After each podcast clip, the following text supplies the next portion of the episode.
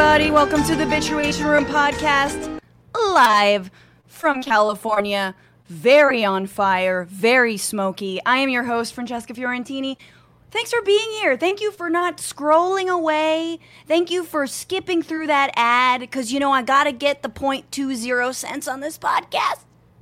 Thank you, future people, for listening, for downloading as a podcast. So good to have you here.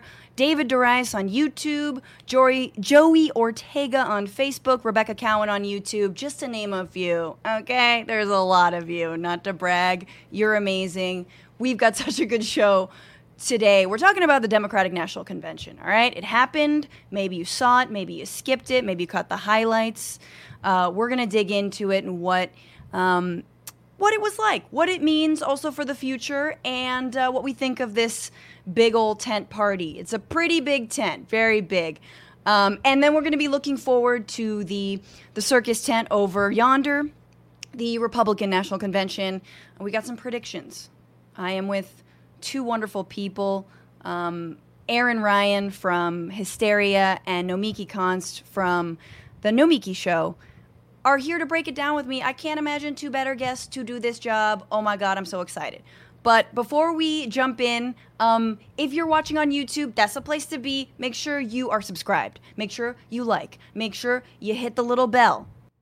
Also, you guys, we donate a portion of the generous tips that you give this show uh, to help it keep going. You know, just tugging along, just rowing one paddle uh, you can tip us at TBR Live on Venmo, TBR Live on Cash App. And this week we are donating a portion of those generous tips um, to uh, Farm Workers COVID 19 Pandemic Relief Fund. Uh, part of HIP Give, which is helping keep farm workers and families safe from COVID as they are feeding us every damn day. And yeah, we owe it to them to protect them Thank you for feeding us. I'm these apocalyptic videos and photos of farm workers working in California despite the fires and smoke. They're still out there. Uh, it's the least we can do. They're one of the most affected communities in this pandemic. In this pandemic, in this time that we are all indoors, that we are sheltering, that the rest of the world is getting back to outdoor concerts and, um, or not even like indoor concerts. Hell, they're doing indoor concerts. Uh, we we have to be here. We have to be at home by ourselves. And that's perpetually what we should always be bitching about. But before I get too far down uh, into my uh, my Sunday brain, I want to bring in my guests. Uh, she is the host of the, the Nomiki Show, founder and board director of Matriarch, the first organization focused on supporting working class women running for Congress. Previously, she was a correspondent for the Young Turks, host of The Filter on SiriusXM. She was also a national surrogate for Bernie Sanders and a member of the DNC Unity Reform Commission. Please welcome Nomiki Konst. You said it right.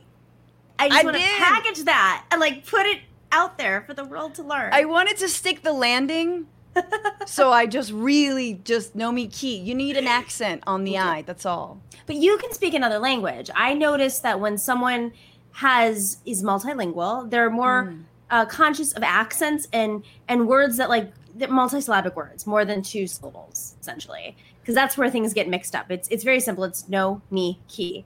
Yeah. But like somewhere in the mix.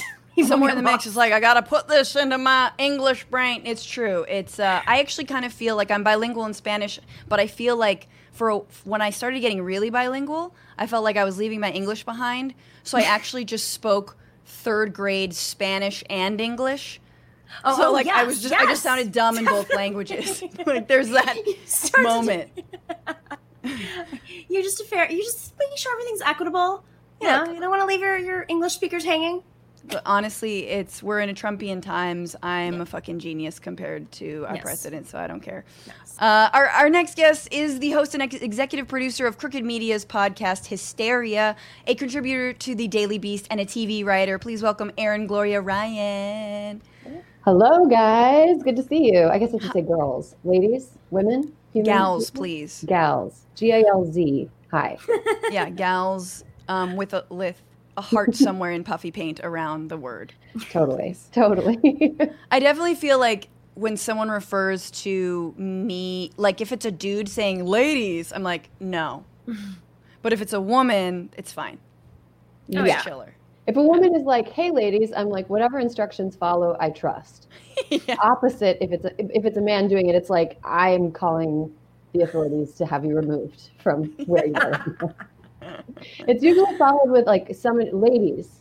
This is how I want you to dress, or ladies, this is how I wish you spoke. It's Yes. just like, oh, dude, find the clitoris and then get back to me. please." Yeah, exactly. Ladies, where are they?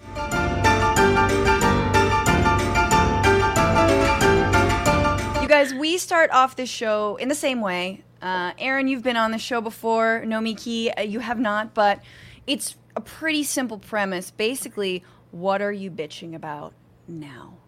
And I'd like everyone who's watching and if you're listening, think about it. You know, what is your special little anger place today? There's so many pockets to choose from. Um, Erin, what are you bitching about?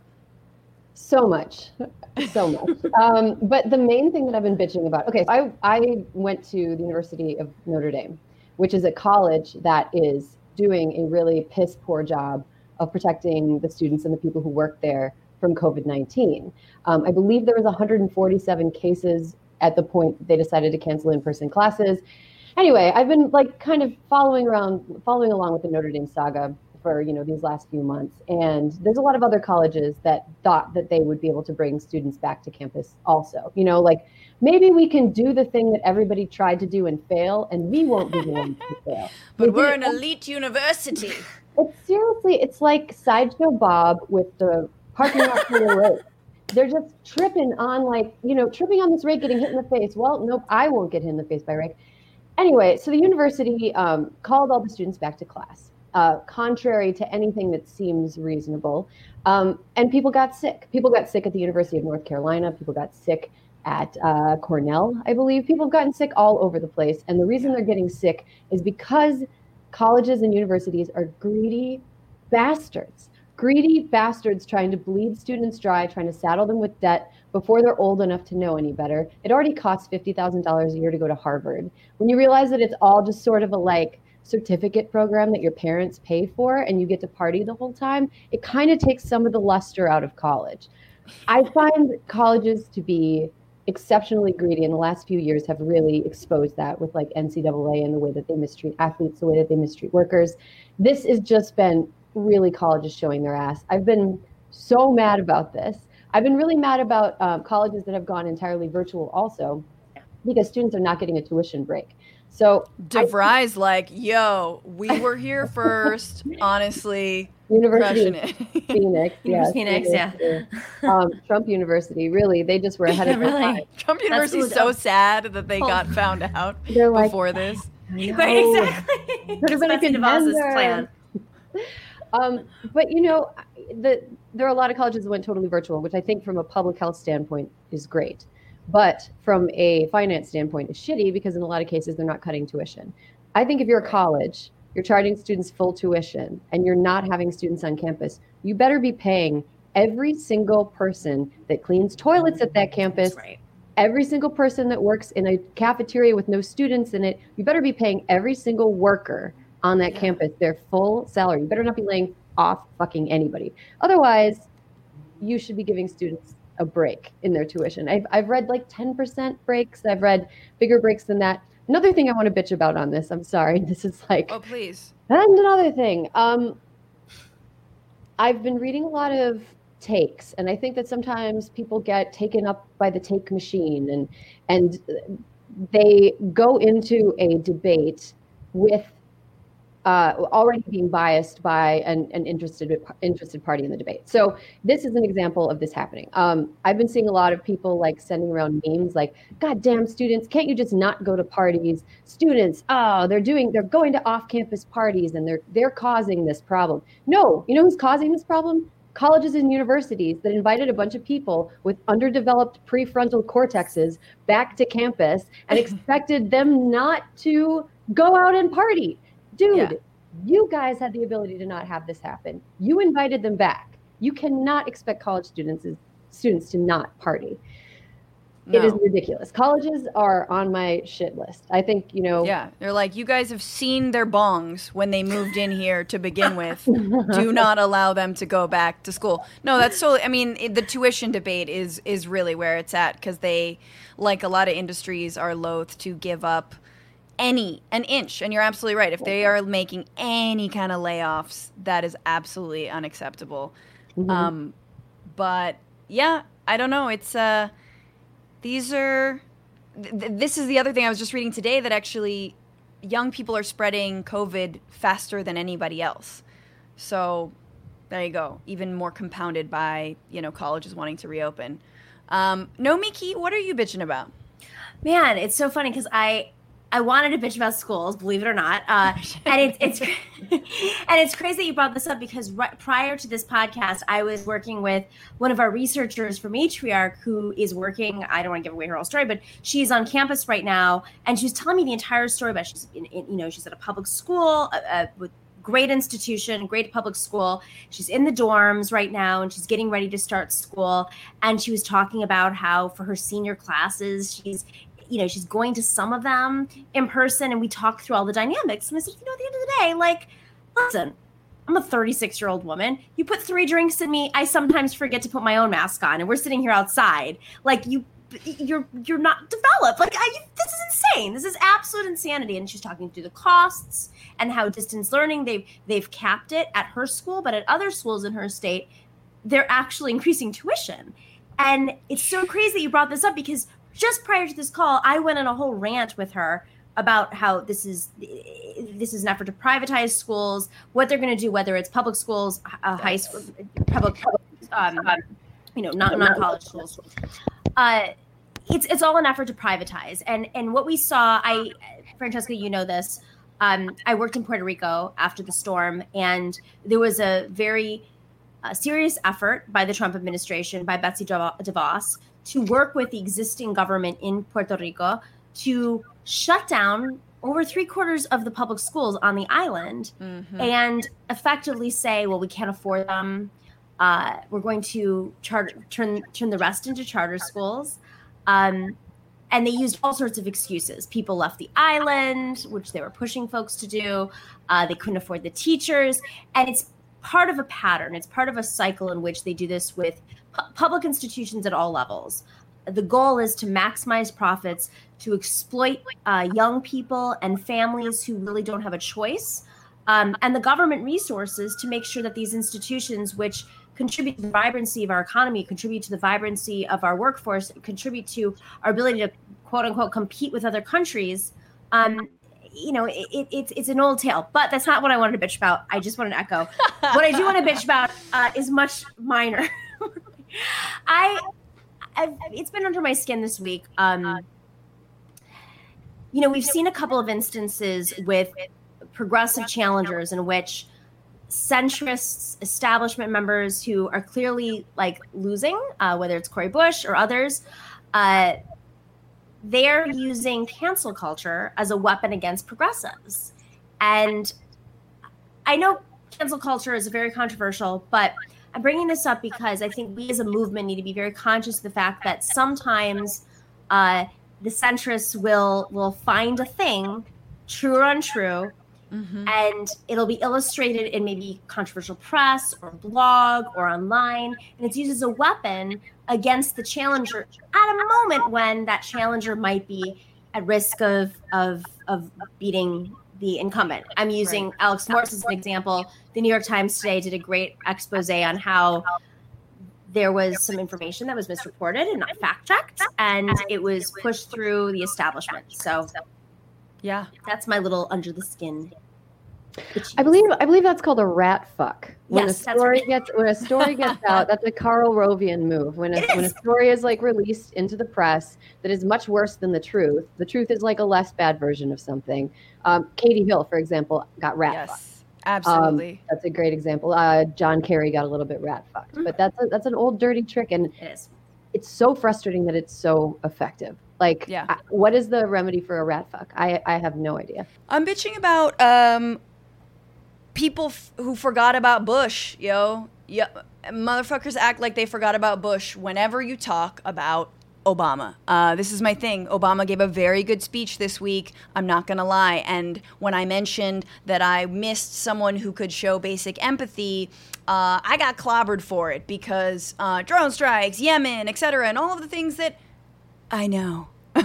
I know very, very well all of the critiques and the right, righteous and the important critiques of Obama. I'm talking about like bare minimum uh, surface BS empathy. That's all I mean. Um, but I think a lot of people who just got politicized because they put all of their hope in Obama and they got politicized mm, circa 2012, 2010, you know, when when they felt like Obama wasn't sort of living up to everything. Like those folks love to judge and like turn around and be like, "But Obama was the worst." Honey, I came I came up during Bush and like that's not even, you know, some people came up during Reagan. Like uh Bush started two wars, okay? And it's created the entire structure of ICE that yes, Obama absolutely implemented and carried forward and deported more people than Bush did. But the drone program right now, for example, we don't even know how many people have been droned because the Trump administration has straight up gotten rid of the accounting for how many drone strikes. But they believe that there's been about 2,500 drone strikes in four years of Trump versus about 1,800 under Obama. So, look, your girl wanted John Edwards, straight up. I'm not gonna lie. I fucking like that dude. He was good on unions. He was good on working class. But like, you know, I didn't want Hillary, and I, I, but I was definitely better with Obama. He ran on an anti-war platform. He did get us out of Iraq. Uh, got hammered by the right for it, uh, and like, it's just, it's just the. No one is trying to resuscitate Obama the way they're trying to resuscitate what I'm saying is, I'm not trying to resuscitate Obama like someone would resuscitate Bush. Does that make sense? Like, don't collapse them into the same person because they're very much not the same person. Um, and I think we need a more honest understanding of Obama's actual legacy when it when it comes uh, when it, when in like looking at it from the left. Um, because right now we're just like, well, anything that happened back then was all the same. It's not true. Yeah, I mean, I think what we need is nuance, and people just really have no ability or willingness to process nuance right now. It's right. like easier to make an absolute statement in one direction or the other. Either somebody is perfect, somebody is literally Beyonce, or they're literally Satan. There's nothing in between right. Satan and Beyonce. I think in the way that people like talk about public figures, and it's it does get really frustrating.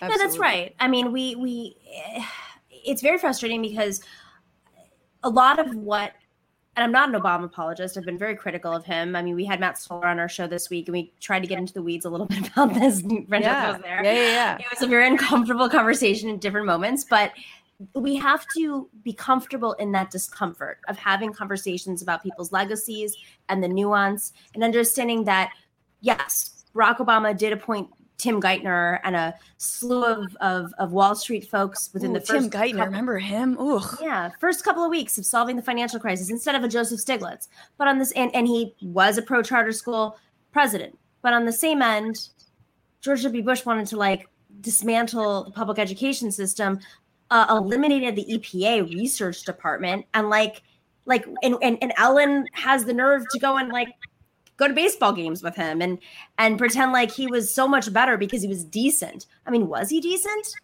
No. Yeah. Like I want a seat in the Senate. Was he decent? No. This is where we developed hyperpartisanship. Literally, the 2000 election, as we all know very, very well, was where the most well, maybe it was under Clinton. I shouldn't say that, but it was really exacerbated into in the 2000s and beyond the aughts and and Barack Obama did inherit that. He inherited Fox News, constantly belittling him, constantly calling him a, for, a foreigner, not a not a native, uh, constantly questioning his presidency, and of course that was coded in racism, which facilitated the Tea Party. So. Yeah. I'm not justifying what Barack Obama did in some aspects. Every president has criticisms. I'm going to guess even Bernie Sanders probably wouldn't go in there as a perfect president, and we know the man. Uh, it's just what happens when you inherit institutions. There are people in that have institutional knowledge, and the left really hasn't run any institutions in the last, you know, since ever, right? Really, absolutely. in my yeah. opinion.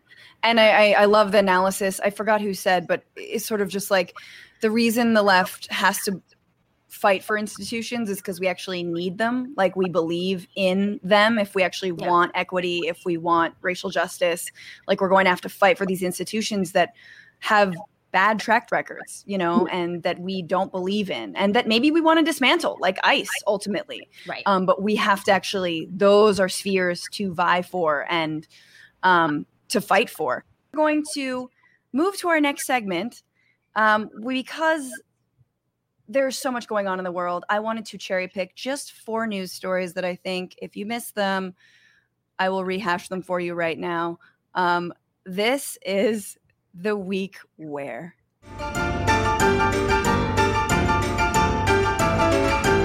Hey, all right. This is the week where the year 2020 got bored with the pandemic and decided to kick the apocalypse up a notch with a heat wave and dry lightning storms in California that have led to hundreds of wildfires and hazardous smoke. And now a simultaneous hurricane and tropical storm in the Gulf Coast. Um, also in California, apparently firefighting crews have been decimated because incarcerated people who are paid nothing to fight them aren't able to help this time because they're dealing with COVID. And honestly, you know you're on the wrong side of history when like even Mother Nature is a prison abolitionist. Like that's what she's saying to us. Let them all free. Gavin didn't talk about that in his little speech though. Governor Gavin you know, it's it's it's really kind of amazing because like you started off by saying we got so bored with 2020 we had to up it a notch. I feel like that is it's like a perfect symbol for this internet 24 second news culture. Like like we can't keep focus on anything, anything. Like we can't keep focus on the fact that we have fascism rolling in. That every day Donald Trump has to like like up it another i mean it's so it's so egregious like every day someone's getting arrested and put steve bannon like the architect of his messaging went to you know is is arguably in jail like he's gonna be let out but for parole but like probably unfortunately based on legal experts that have gone on cnn and told us what was happening. But it's like a 24 second news cycle and none of this stuff is sticking. This is insanity guys. Mm-hmm. like the world is on fire. The world is underwater. They're sick. We're supposed to be covered in masks. We're being held inside and none of it is sticking and there's uprisings and uh, what what is it going to take? I mean, I think I think part of it is um I think part of it is just the nature of the way newsrooms have to try to get audiences now. Like having worked in a few newsrooms, um, you know, with with good ethics and like that are working really well. I've also worked in places that have had more of a click based goal. And so the thing is, like, you know, newsrooms are sort of like whatever gets eyeballs, you know? And so if today people are really fired up, pun intended, about the wildfires, um, we're going to do a bunch of stories about wildfires. And then tomorrow, maybe people are going to stop clicking on them so much. So maybe what else do we cover? What else? What gets people watching? What keeps people watching? And a casualty of that is that, you know, news is entertainment. And it's not entertaining to follow a like hundreds of years long arc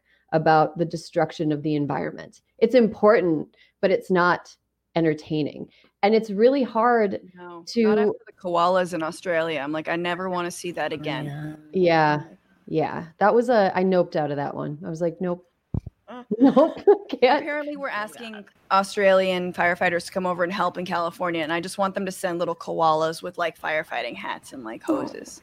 Oh. Obviously that would be dangerous, but in my mind, that's where um, it's very sad. Uh, I'm going to move on one. because we've got a lot to cover. This was also the week where the post office continued mm. to recruit brave sycophants like Postmaster General Louis DeJoy, who testified to Congress this week and denied there was any deliberate plan to stop voting by mail, lamenting that, quote, we all feel bad about what the dip in the level of service has been. Which sounds about as sincere as saying, We all feel bad that my wife is the victim of domestic violence. Um, the House passed an emergency $25 billion funding for the post office. And uh, White House Chief of Staff Mark Meadows says that the president will only sign it if it includes other benefits, like enhanced employment um, benefits or an extension of the payment protection program, like the HEROES Act passed 100 days ago by the House, which the president admitted he wouldn't sign because it included money for the post office and mail in voting, was going to do. Uh, like this gaslighting is on a whole other level. Like I feel like if Trump loses the election, the entire right wing will be like, "Who's Donald Trump?" Is that Mitch president? McConnell's thing? no, he mm-hmm. wasn't. Yeah. You mean, I mean Mitch? He'll wow, get treated. You're being like really weird right now. What do you mean, President Trump? He wasn't. What? He'll get treated like how Donald Trump tweets every single member of his administration that gets arrested, where he's like, you know what? Barely knew him. We were Facebook friends for like a week, and it's about Paul Manafort, like the guy who ran his fucking campaign, or Steve Bannon, who like you know was his his buddy, who would like right. Steve Bannon was essentially like the guy who would, you know, in like in movies when there's like a bully and a bully has a posse, there was always like the vice bully who stood yeah. behind and was like, "Get him, boss, get him." Yeah, yeah, very ugly. Get him. Yeah, he's like secretly orchestrating behind the scenes, like right. set it up. Right. Yeah. He would stand there and go like this, you know, like he's like the Smee to like the Captain Hook totally totally or like all the Scut Farkus, uh, like associates and of Scut Farkus from a christmas oh my story. god but, yeah, story. yeah but he like bannon was there the whole time and you know he was like uh, he, he fired him up like he kind of lit the pop like the the quasi nationalist populist fire under trump and now trump's pretending they don't know him i think if trump loses yeah there's going to be a whole whole bunch of unfollowings uh, on social media He's gonna lose a lot of followers on social. That should be the whole entire campaign. That's gonna get under his skin. Unfollow. I mean, if yeah, I, but what is that like? If he loses, he'll buy like the New York Post, like fight off Rupert Murdoch and try to declare, or he'll just be in jail. Who knows? I mean, the crazy thing about Steve Bannon, he took he he was a you know essentially ejected, quote unquote ejected, but I think obviously was still in communication, just like Roger Stone was still in communication with the Trump administration. But he went off to Europe, set up this monastery in Italy. Do you remember this? He set up mm-hmm. this monastery to train right wingers to run and win right wing spots in the EU. He failed miserably. It doesn't mean he's going to stop because like he injected that that sickness, and I'm sure it's it is spreading. It's spreading in Italy. It's spreading in other countries in the EU, um, Poland, for instance.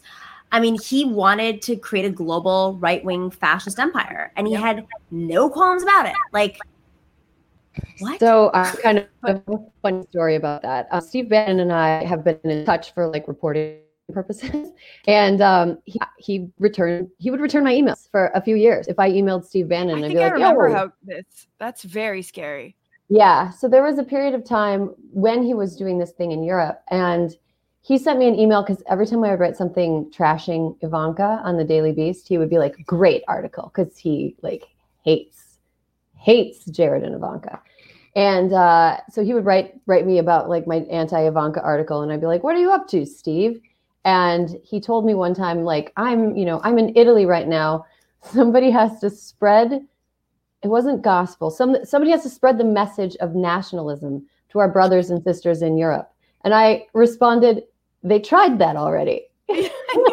like famously, they tried it. It it went poorly, Steve. Um, what, what do you say? Which nation, though? Which nation, Erin? Like general Europe, the normal parts of. Someone's got to. He the dude was eating uh, pasta on like in the Amalfi Coast. My man, it was just BSing you. There's that is. He was on a fucking gondola. Um, but speaking yeah. of Bannon, because you guys brought it up, even though there's been a war on the post office, this is the week where the post office so great back. So good. This is the week where the post office struck back against Trumpism. An elite armed unit within the USPS called USPIS came to collect junk mail Steve Bannon, former Trump national advisor, arresting him on charges of fraud, specifically using a GoFundMe account called We Build the Wall that had raised $25 million and built three miles of wall, uh, not including the new wall it built on Bannon's second home. Um, very nice marble. Um, Steve Bannon was apprehended on a 150 foot yacht at the time. And his look very much answered the question what if the lung from anti tobacco commercials was stirred from retirement on the Cape? Like, with. And like honestly, with the look that he had, I'm surprised he wasn't raising money on GoFundMe for what everyone else does on GoFundMe, uh, chemotherapy. Um, because his soul needs it. Uh, Bannon was arrested along with three other grifters, and just for a sense of who these people are, um, one of them started an energy drink called Winning Energy, with a logo that has Donald Trump on it, um, very strong, and it says it says on the the can, twelve ounces of liberal tears. Ah, yeah. It also comes salt other water. That's not potable, idiots. yeah. No, no, no. It's straight from the source. Um, it's uh, it also has there's like other flavors apparently. One of them is uh, migrant blood orange Stop And- it. and presidential cum. The last one's like a working title though. I feel like that's your working title. The, Both of them are. This is the like Franny tries to make jokes. I portion. believe the second part would be theirs if they had a choice. migrant blood orange is good. That's a really clever one and believable.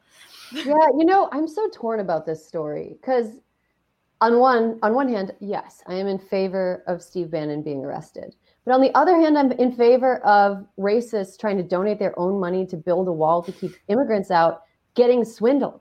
So like in a way, Steve Bannon was doing a good deed by taking their money and not using it for anything. But the good deed shouldn't have been buying himself a boat. That's where he went wrong. If Bannon had been Robin Hooding that shit and been using it to donate to like help like legal aid for migrants. Spread nationalism in Europe. No, if you were like secretly good the whole time, if you were like a like a kind of um like a I mean I hate using Harry Potter references because read another book, but everybody understands them. But like he was like a Snape, like pretending to be bad, and then you know at the very end he turns. Oh, he became good. Yeah, I remember that guy. I think. Um, yeah, so it's like yes, I, I am glad he got arrested. I'm I hope that he ends up having to serve time in jail.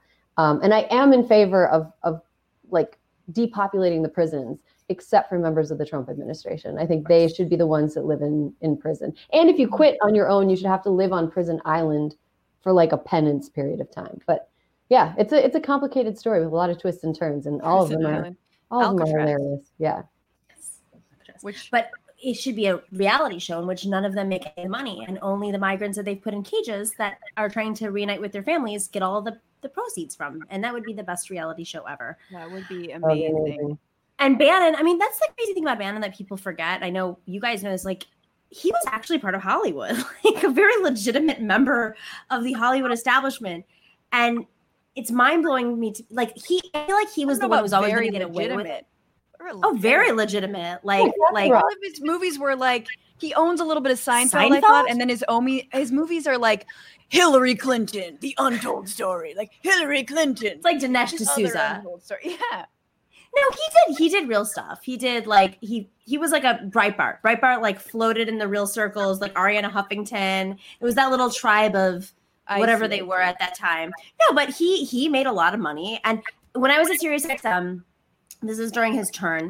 I had a, lib- a progressive show on Sirius M- XM Progress from 9 p.m. till midnight, Mhm. and across the hall, literally across the hall, was Steve Bannon's conservative show from 9 p.m. till 12 p.m. midnight. So we were like the two shows God, we on both have had way horrible too hour. contact with Steve Bannon. Yeah, we did actually. Yeah. We had the same manager too. It was not a fun experience. Mhm. Um, but that was during 2016, and he was secretly advising the Trump administration, and I was not so secretly advising the Bernie administration. It was crazy town. It was That's like, crazy. Did you guys ever talk?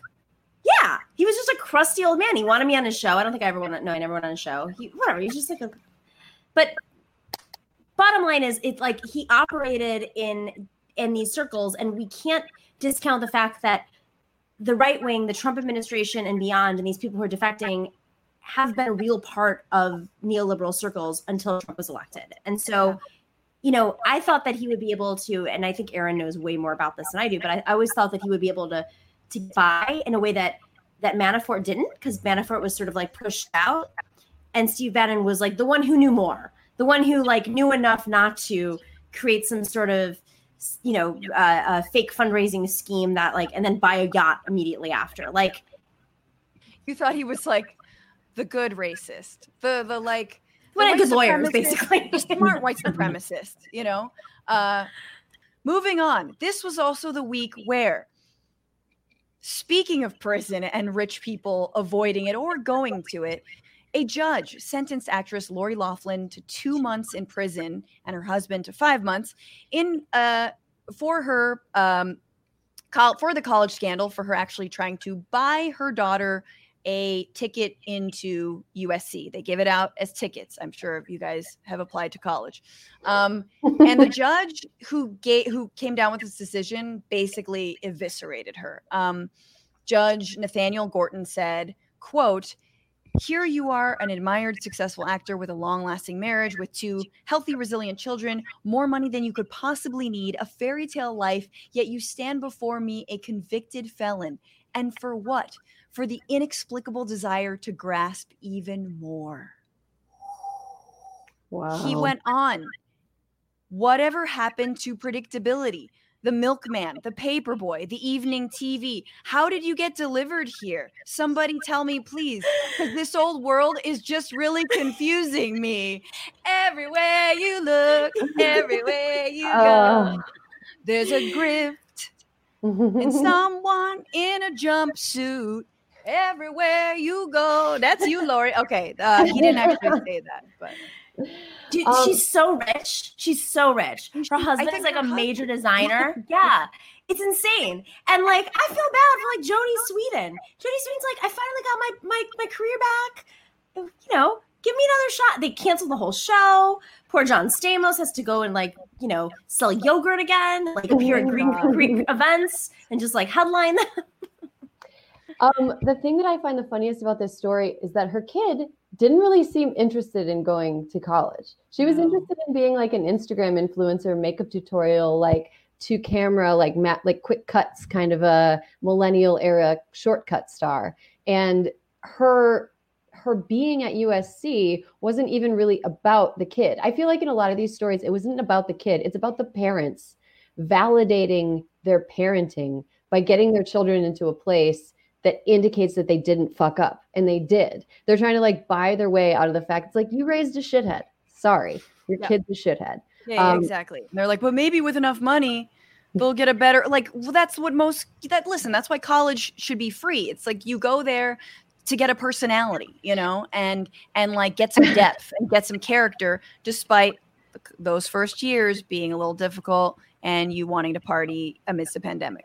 I mean, I do think that it is ironic that we're sending people to prison now for buying their kids' way into colleges, which are increasingly resembling prisons. It Uh. does feel like a, you know, irony. I think that you should just send the whole family to prison. You know, there's college credits in there. Um, let's swap them out, do a prisoner exchange. We'll get some, yeah, some, you know, some incarcerated people who've got like firefighting skills. Get them out. Just, they'll join the firefighting uh, firefighting squad. They'll be in a union. They've got all these skills. Put the Laughlin family in there, Yeah. Mhm. or the whatever the hell their family's called, Full and uh, it's a perfect trade. Yeah. Um, we got one more story, and we have Okay. to zoom through this because apparently we're talking about the DNC. Oh, yeah. sometime at some point. That's over. Um, it's over. What else? Uh, this was also the week where NASA reported that an asteroid is headed toward Earth Please. One day before the U.S. election. Come on. Uh, Dear God, of I haven't course- talked in a while. Of course it is. Uh, apparently, though, the chances of an impact are less than 1%. Yeah, okay. That's what they said about Donald Trump winning the presidency. There you go. NASA Nate Silver, okay? Vote early, people, and wear a helmet when you do, just in case. Um, you guys, that was the Oh week God. where.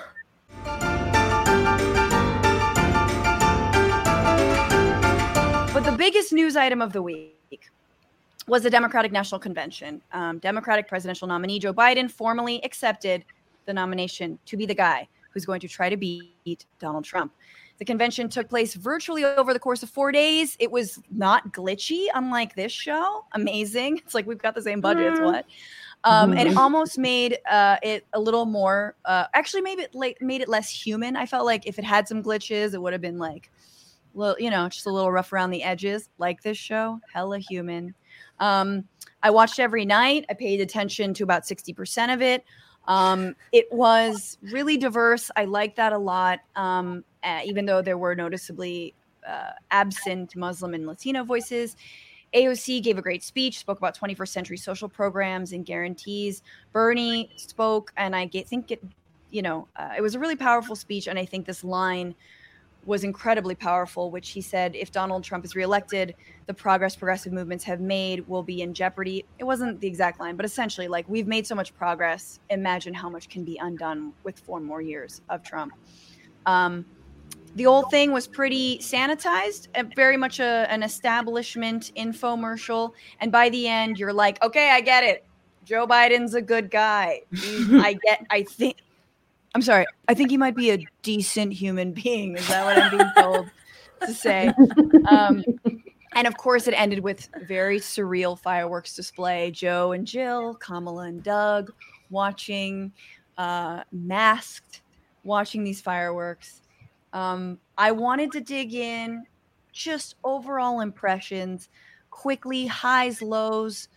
Uh, Erin, what do you what did you think? Well, I was actually surprised by how much I didn't hate it. Um, the the last last DNC I was in Philly for it, which is a totally different experience than watching it on TV. Um, I was covering the last two Republican conventions, and so it felt like a real luxury to be on my couch and be like, ooh, these pants are not like business pants. I'm just enjoying myself. So that was nice from the perspective of somebody who was like consuming it. Yeah. Um, I was pleasantly surprised when I saw the lineup. I was a little bit nervous because it seemed like um, like centrists and Republicans were getting their own convention uh, when I first saw the lineup. But I was I, I saw you know with the regular people, the non-political people that they featured, that that wasn't actually the case it felt like a very diverse convention. Um, I thought that Kamala Harris and Joe Biden both gave speeches that were as good of speeches as we could have hoped for from either of them. They were just at the top of their game, both of them.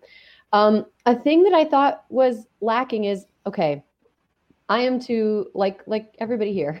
I'm to the left of Joe Biden, Biden politically. My hope is that the Democratic convention, being so focused on winning centrist voters, was thinking about centrist voters like how I think about them, which is like a means to an end, right? We get Joe Biden in there and then we hang out with him enough to convince him to agree with us and like inject more progressive programs into his agenda. Mm-hmm. My fear is that the people that are being used, and this is again a fear based based on nothing but past experience. My fear is that the people that are getting my fear is that the omission of progressives indicates that their vote will be taken for granted in a Biden administration because it's like, well, what else are you guys going to have? You know, instead of taken as like a, a, a, complete center of what needs to drive the administration, I don't want progressives to be shoved out of the room in favor of having Bill Kristol in there. So my fear, my my hope is that this is like, let's just get as many people into the tent as possible. And then, you know, after election day, we weed down the tent to the people that actually did the work to get him into the office. Mm-hmm. So I, I don't want to make like, you know, big diagnostic sweeping statements. And I know that's like bad punditry, but I, I'm choosing to be hopeful because I have to be hopeful up until yeah. the election because hope is what is going to allow me to do any work whatsoever. Um, but I do think we should be wary that we cannot accept being pushed to the side. We cannot accept being backburnered. Um, And I, I'm hoping that's not the case. Yeah, Nomiki, you have had more inside um, inside perspective on democratic platforms, the DNC. I think Erin and I have covered them in our way. Um, skipping highs and lows because we don't have enough time for this conversation, which is so sad. But uh, a couple things happened, right? One was that the Democratic uh, National Con- uh, Committee dropped fossil fuels, ending fossil fuel subsidies from their platform like a few days before the convention began. Um, and also, we know that Medicare for All is not on the, um, not part of their platform either, despite uh, like, you know, Ady Barkan speaking. He did not mention Medicare for All, but he definitely said he wanted to put a bill in front of Biden to actually give health care to all people. What do you make of what Erin's saying about given given the way that the the convention was so establishment and given like some of these already kind of like pulling back on their progressive um, commitments like what are your hopes for a biden administration I, I, I, can't talk about the hopes for the Biden administration without looking at previous situations in which uh, progressives had leverage. Mm-hmm. And I say progressive specifically because there was a real progressive force in two candidates, three candidates, whoever. I'll, I'll just I'll just leave it at Bernie, second place. Real real leverage. He won the first three primaries and caucuses. Uh, no person in the history of the Democratic Party since we've had primaries has won the first three without winning the nomination. So he had real leverage. Um, and, you know, he had leverage on the platform. But as someone who's been on the platform committee, I will tell you the platform is a piece of paper. No Democrat is forced to run on the platform. Yes. So the fact that the DNC had to take uh, the fossil fuel uh, platform item and change it, which did not happen through a vote, by the way, it happened through the chair's decision making. Right. Um, that's meaningless. That's just stuff that like gets a news peg, and it's bad news for the DNC. So I don't even know why they do it, other than the fact that they are essentially being controlled by their donors. I mean, like that's just what this is. It's it's a dance between donors. And so I think as as as progressives, we need to remember that the progressive movement, at least in my opinion, is is the movement that is representing working people, which is what the Democrats did not get out in 2016. We can talk about, I hear lots of things millennials, white women, blah, blah, blah, Republicans. They were trying to turn Republican women against husbands in 2016. the end of the day, working people, families making under $50,000 a year, turned out at a 20% less number Democratic voters than Obama. And Obama did better than, than the Democrat uh, Kerry before. Yeah. So we have been losing working people since Obama. And it's not white working people, it's all working people. Yes. Except for Latinos, which which is a unique situation because the population has grown quite a bit um, in terms of voting members. So what the Democrats chose this week was a small group of potential Republicans who are flipping on Trump that have no record of flipping on Republicans in exchange for not speaking to working people. So, what I would have liked to see in this convention is union leaders like the teachers union, Randi Weingarten, who's appeared at several Democratic conventions, who endorsed Hillary Clinton, uh, the postal workers union, Mark Dimondstein, uh, right? uh, Sara oh, Nelson, perfect week for it, from the flight attendants workers and the nurses union. These are gimmies. These are obvious gimmies, not just union members, but union leaders who usually appear at conventions even under Obama. And they made a conscious decision to not do that. And I yeah. found that revealing. And I think that's where we have to push our pressure, put the pressure on Biden because he's not going to have a choice. Both Biden and Kamala Harris, who I think effectively wants to be president. So 12 years from now, eight years from now, whatever it is, um, she knows based on the demographics of this country being overwhelmingly progressive and geared towards working people policies in the next you know two generations they have to respond. They have no choice at this point to respond to the needs of working people. And this yeah. was like the establishment's last stand in my opinion. Yeah. And i think that is for me making sure that working class issues are continually pushed in front of biden and kamala is how we stop fascism because yes. I am so scared that I think we're going to get into the RNC in a little bit, but I am scared that the RNC will have more quote unquote like ordinary working people as much as they would be props, complete props. Like I'm afraid that they're going to. I, I don't think they will. It's just a series of you know Trump family members, but I do think that if the left, if the Democratic Party not if the left if the democratic party leaves behind working people they there's been an opening. Obviously trump wedged himself into that opening and won an election four years ago. Mm-hmm. and so i totally think you're right. I mean look colin powell john kasich michael bloomberg all speaking dead air bullshit. Like why are we having these people talking? Colin powell and uh, Michael Bloomberg should be like in the dustbin of history completely. That's right. Uh, Colin Powell, Powell, Powell for selling us on the Iraq War. Michael Bloomberg for stop and frisk. Like, why are these people here? And yet you sort of watch the DNC and you're like, oh, maybe this isn't for me. Like, this is mm-hmm. for, yeah, the like wine drunk, like wife of a Trump voter who's like, you know what? I like Jill. Yeah. You know, I mean, like, I would I would push back on the point you made about working people and say that I think that at the expense of deliberately going after working people, Democratic Party went after women who don't think of themselves as political. Like Michelle Right. Obama's speech was sort of a uh, it, it was sort of a pace setter because she came out being like, I hate politics. I don't want to do any, you know, I, I don't like this, but look, we're in danger and this fucking sucks.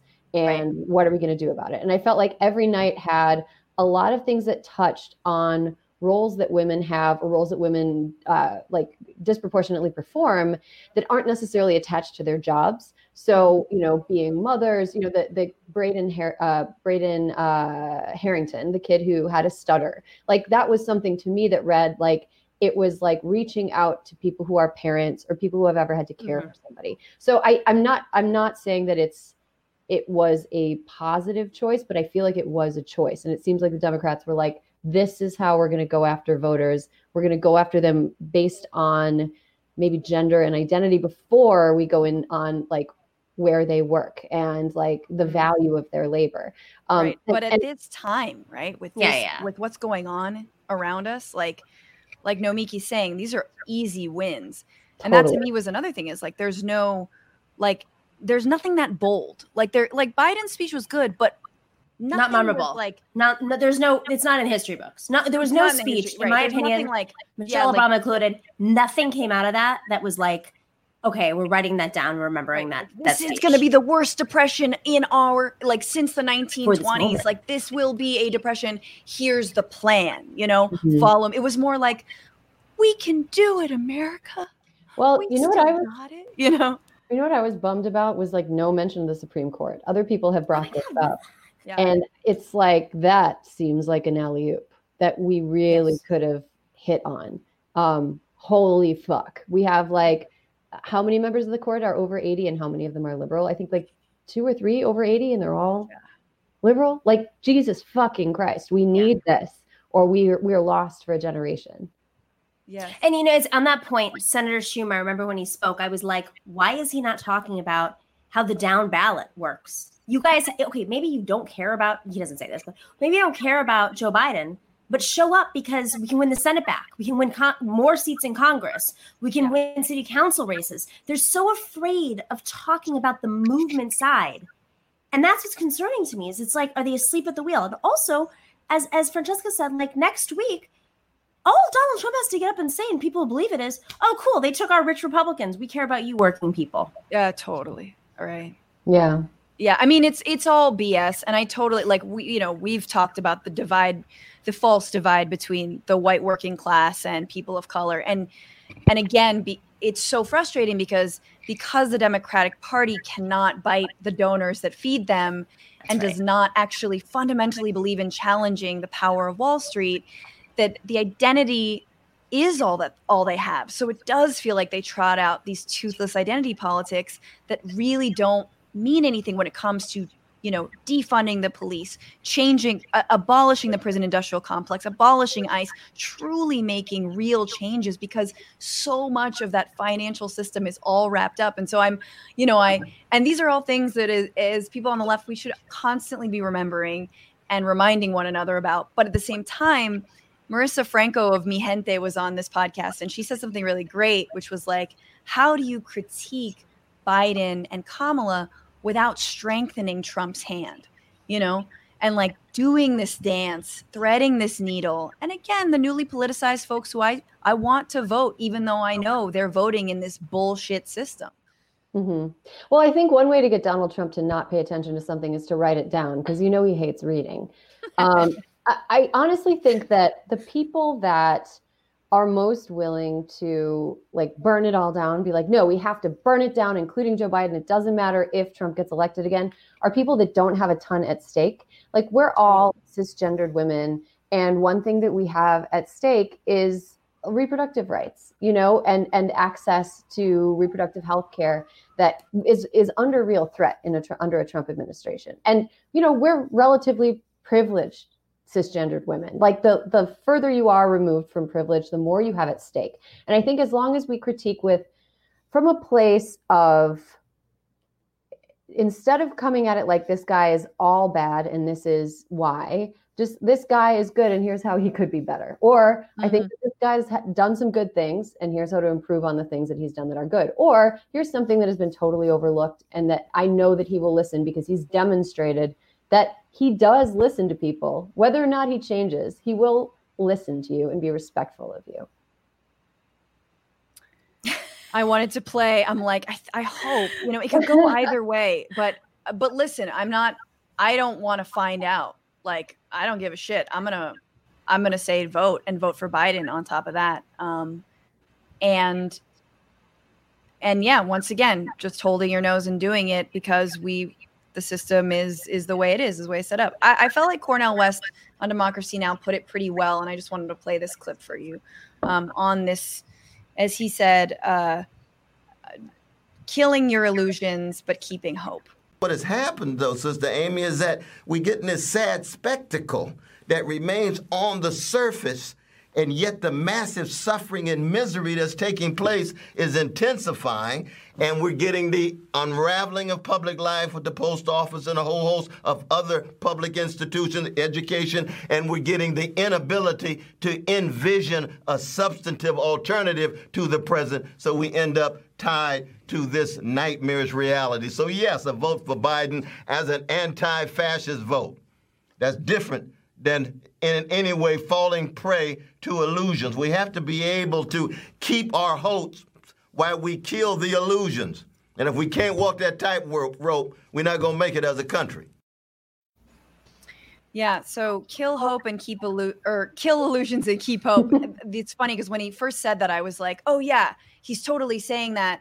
Like it, it, no matter where you're coming at this election from i think he's speaking to you right? So it's like if you are just trying to smile your way through this and biden's biden and, and kamala are great yeah yeah yeah yeah kill the illusion they're going to be incredible yeah. but keep your hope that they can be better. And same thing with you know folks on the left who are like this whole thing is toxic. Look kill your illusion that it and it was designed to be anything else you know but keep your hope that we can actually get in get into this beast and start you know maneuvering it from the inside. And don't ask for change. I mean, in 2016, I remember, yes. uh, you know, we were on the Bernie campaign, and a group of us got together at the convention and sat down with Hillary's senior advisors and and tried to push her on some key policy issues that we thought were going to impact states like Pennsylvania, Ohio, Michigan, Wisconsin, and in the Daily Beast, actually, they they they did a big story on this, um, in which we later said we effing told them, and um, and they didn't listen. They didn't listen on these issues. They didn't want to invest. And I think at that point in our history, we knew the threats of Trump. We knew where Bernie had done well, and we also saw how how quickly people that that were working people, union members, were interested in Bernie, but also in Trump for different reasons, and yeah. and for a long history of reasons against the Clintons, NAFTA, also Fox News, just like berating the Clintons for like thirty years, yeah. um, and sexism. They they didn't. We know history now, right?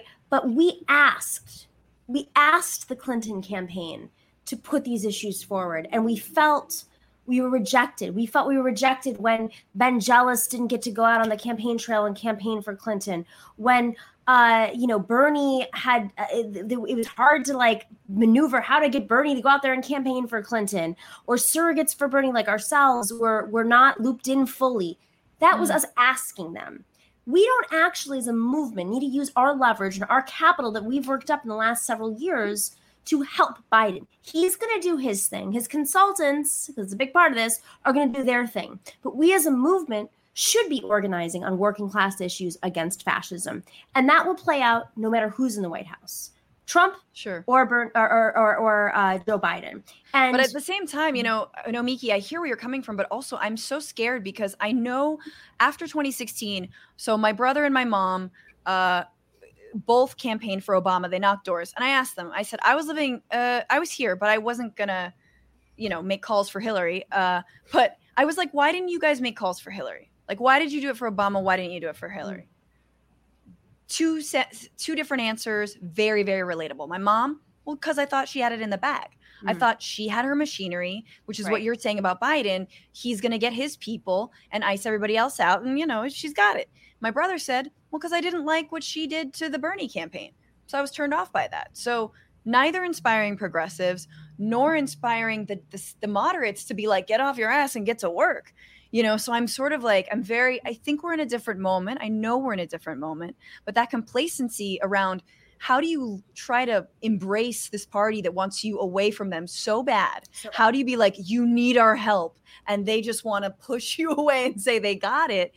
And this sort of like, I, I know a lot of leftists who are like, man, I just want to say I told you so again, you know? But like Erin's saying, damn, dude, the privilege in that comes with, you know, are you an immigrant who's about to be deported? You know, are you someone who's in the prison, you know, in the prison system right now? Like the privilege that comes with just like, well, ha, see, the centrists got it wrong. You know, it's like we don't, we can't afford that shit. we can organize against fascism. When I say against fascism, it means, guys, you know, you have to vote. And I don't think anybody's, vote, anybody's going to show up and vote for Donald Trump. You have to vote because we need to win the Senate back. We need to win our, our city council seats. We need to win some of these Yeah. these swing districts in Congress, despite the fact that yes, we do control Congress, but we like really need to control Congress. I Mhm. mean that it, it that I can't believe that message was lost in the convention. That's like like that's a neoliberal message that they've been saying for years. I mean, every Mhm. YouTube account has this Chuck Schumer ad on it right now, talking about how they need to win the Senate, and they couldn't bring that to the Democratic convention. It's Mhm. absolutely ridiculous. So when we say organize against fascism, against Trump, this is a movement that includes electoralism that's representative of, of the fact that, like, yes, children are be, being held up in cages right now and being separated from their parents as infants. But what's going to stop that? Number one, having a president that is not delusional.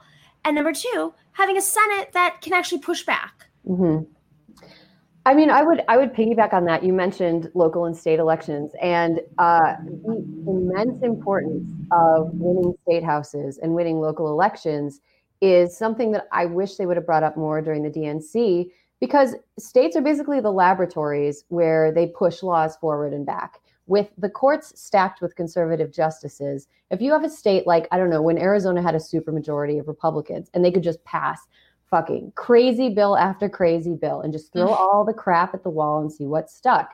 If we limit if we eliminate the number of local and state you know municipalities or states that are able to pass batshit insane right-wing laws, then we prevent the law and court precedent from moving to the right, even with a judicial branch that has been stacked by Mitch McConnell and Donald Trump.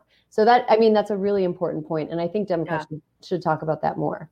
It's funny because Nomi, you're so like as critical as you are of the DNC. I just wish they would listen to you. like I'm like, I want you back in there calling shots because you like you of all the people that I know are like you've seen it from the inside and you talk shit but from a place of knowledge and I appreciate that. Um and yet you still haven't totally given up and which I also appreciate. It takes a lot not to. Um a, a it's hard, but you know, look, obviously, the platform's ruthless, but we're really close in terms of votes. And so Yeah. you just got to run for local DNC positions and push the Biden administration to have a DNC chair election that's like actually and and reporters to cover it, frankly. I mean, no and to bring it- to bring make it full sexy circle- somehow. to bring it for, full circle, we were talking about um, short institutional memory for people who vote on the left. And I've thought for a long time that it might be that people come in being like, I'm a progressive. And then they see how stacked it is against them and how hard it is. That's right. And they give up. And then the next generation comes in and there's no like institutional memory. Like Bernie Sanders has the patience of a saint Oh in order to stick with the system for as long as he's stuck with it. the it- it just- patience of Bernie. hon- honest to God, the patience of Bernie is like, you know, crazy. Um, I feel like maybe as people who have been involved in politics, interested in politics, a thing that we can do, I just as individuals, is when we come across people that are like right on the cusp of like giving up, being like, no, no, no, stick, stick around. I need you to run for, you know, a position in their local DNC chapter. I need that. I need you to like, you know, rattle cages. I need you to make a big deal out about about shit that needs to get changed. Otherwise, nothing is ever going to get changed. Yeah. Couple of comments. Daniel Lee on Facebook says we need to be in the streets as much as before. They won't willingly support progressive ideas without being pushed. Uh, Andrew on YouTube says they could have raised ratings only by talking about their bowel movements. Zzz. Uh, tr- I mean, like, look, halftime shows are way more interesting and uh, and surprising, like than the DNC. Now, I'm not saying they should be the same, but I would have wanted, like, you know, if nothing else, a booby to pop out somewhere, or some something. I I wanted to move on to our final segment. We're doing RNC predictions. The RNC is we are smack dab in the middle of these conventions. It is this week. Um, half the speakers, the keynote speakers, the main speakers are again Trump family members um, or married into the Trump family. Uh, we don't know. It's it's it's in person. It's not in person. It's in Jacksonville, Florida. No, it's not in Jacksonville. It's in uh, Charlotte, North Carolina. Kind of. It's in DC. It's it's. I don't unclear. Um, it, it's a little bit live, a little bit virtual. I just the three of us have been in at conventions. Maybe people who are watching or listening have been at conventions. Can I just say that from a visceral point of view, going from the DNC to the RNC is night and day when you're in, when you're there specifically. One and and first of all, there are no handicap ramps anywhere in the RNC. Nobody cares. There's few disabled people. Um, that's like just you're looking around. There's no ramps. It's not accessible at all. Uh, very few people of color. Lots of cowboy hats. Uh, bands you never heard of, but you should because they're like local, hometown. I don't know. Probably being manipulated by their parents to uh, like those little kids who were singing in 2016. Um, it's just it's so it's like this it it is feeling more and more like a, a little bit of a Klan rally. Um, and I had some way. Oh yeah, it's it's like a jingoistic parade of grifters and people with way too much Americana flair. It's like a TGI Fridays of patriotism, and like a few people are dressed as founding fathers. So very different from the DNC, is what I'm saying. Um, yep. What are your predictions for for what will happen at this RNC. Trump is speaking every night, you guys. Every fucking night. It's the only guy who can get ratings. yeah. That's it. I, mean, I, I uh, oh, they each night has a theme: land of promise, land of opportunity, land of heroes, land of greatness. I think they should add another night: land that belongs to other people.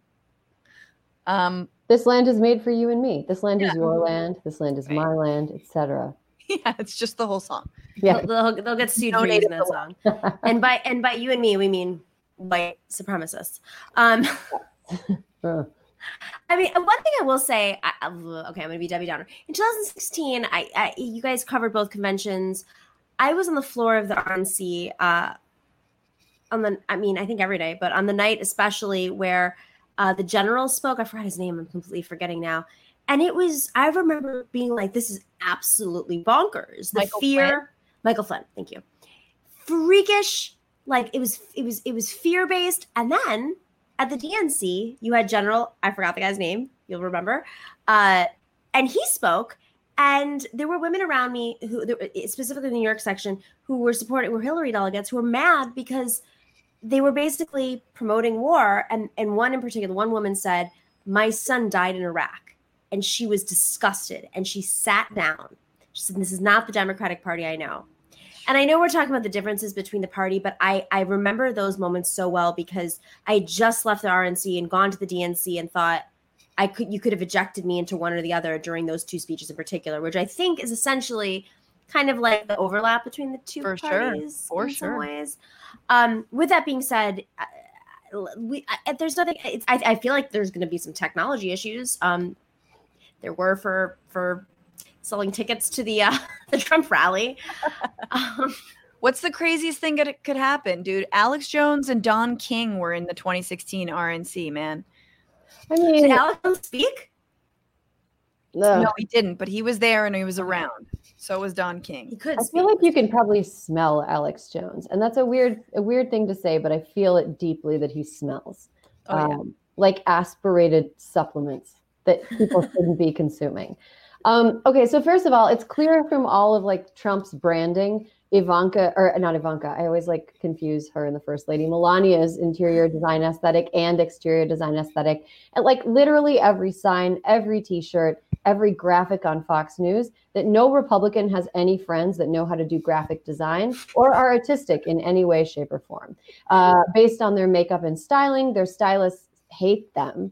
I feel like it will be a very aesthetically uh, unpleasant thing to watch based on this. I, I don't think that they're, you know, look, say what you will about, you know, old like you know fascist regimes, at least they had good graphic design. Old Soviet shit, incredible. I They didn't even have Canva. I Man. know. I have a poster of a like a Soviet poster of an astronaut, and it's awesome. And he's saying, "No God." Um, but you know the thing the thing about the RNC is it's like it's gonna it's gonna not be as well planned as the DNC because they finally stopped fucking the chicken of doing a live event only very recently. The DNC gave up and was like, "We're gonna do this virtually," so they've had a lot longer to plan. Um, I don't expect any fireworks because they don't really have any good speakers. I'm not sure what to expect from Donald Trump. I I hope that he doesn't do something totally uh, impulsive, like you know, fire someone important and hire somebody else live on stage during a speech. But I wouldn't put it Has done that. yeah, I wouldn't put it below him. Um, I, I think it's going to be very unpleasant, and I think that you know, I- I'm not a type. I, I don't normally advise people not to watch something, but this is like literally propaganda, and if it's going to upset you, and you already know who you're going to vote for, what you can do is just leave it to the pros to watch it, and then read all the recaps from the left and the right afterwards to get a sense of what actually happened. You don't mm-hmm. have to watch. I think you should. I think we got to know. We got to know the enemy. Look at what we're look like. This is the other side. For as much as we want to talk about the Democrats, stare into the heart of QAnon conspiracy darkness. You just it just every like you know just like I think that everyone should like watch the Helsinki con- press conference and like the the press conference where Trump said there were good people on both sides. Like every once in a while we should just like watch that and just remember And like how bad who this is. person is. But Sure. you're right. For, But eventually, for- you know, I think I don't think that's a that's a that's not a panacea. That's not a panacea. Everybody should just do what's best for them. But it is acceptable if you feel like you're just gonna lose your mind to skip it. Not But that is a good point. This is this is actually a real opportunity for Donald Trump to put like QAnon on stage and issue a whole other level of propaganda. Because if the RNC is not really taking part in it, who knows? Who knows what's actually maybe that's the October surprise, Nomiki. That's it's cute. That Trump will reveal himself as Q and just Oh, have I to was- a cape from now on. I was thinking he fires Mike Pence and makes Q his running mate. Oh my god! that could happen. No, I it'll be Ivanka. Ivanka will be like Jared's cue. Surprise! No, Really Jared, less appealing to feminists than Ivanka. I cannot wait to banish her from everything for the rest of her life. She's she's gonna try to remain relevant for so long. Um, my my Vogue prediction, profiler. Ted Cruz is gonna admit finally that Melania is hotter than his wife.